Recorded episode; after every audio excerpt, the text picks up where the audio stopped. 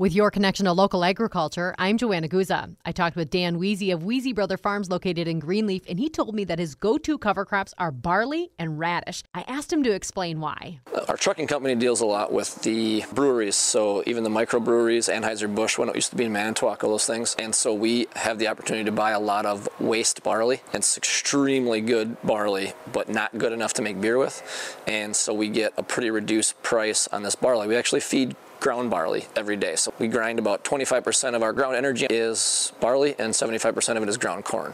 So we, we get a large amount of barley. Now, what is that value that barley brings to your soil? Barley absolutely doesn't have the root structure that rye does.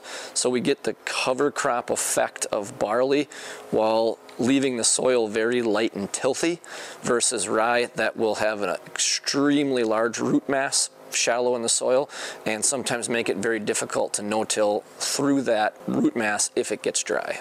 What has been your application rate for cover crops? In order to keep the fields so that it can dry out in spring, we will stay at fairly low rates. We put uh, 30, probably 30 to 40 pounds of barley and a half pound of radish. And if you've ever seen a radish seed, a lot like a mustard seed, um, there are billions of seeds in a half a pound. So people think that's not very much. Um, there are there are quite a few radishes out there at a half pound. We started out at two or three pounds several years ago, and uh, that was just a ridiculous amount of radishes out in the field and actually made uh, almost too many holes in the field and they rotted and had hard to plant through. So we've we've really backed that off and uh, you know, everybody in this area, we like to talk and share um, different methods and, and trials and, and, successes, even more so failures. We learn more from our failures. Uh, but cover crops are more and more integral part to everyone's uh, conservation practice in this area. And that's your connection to local agriculture. I'm Joanna Guza.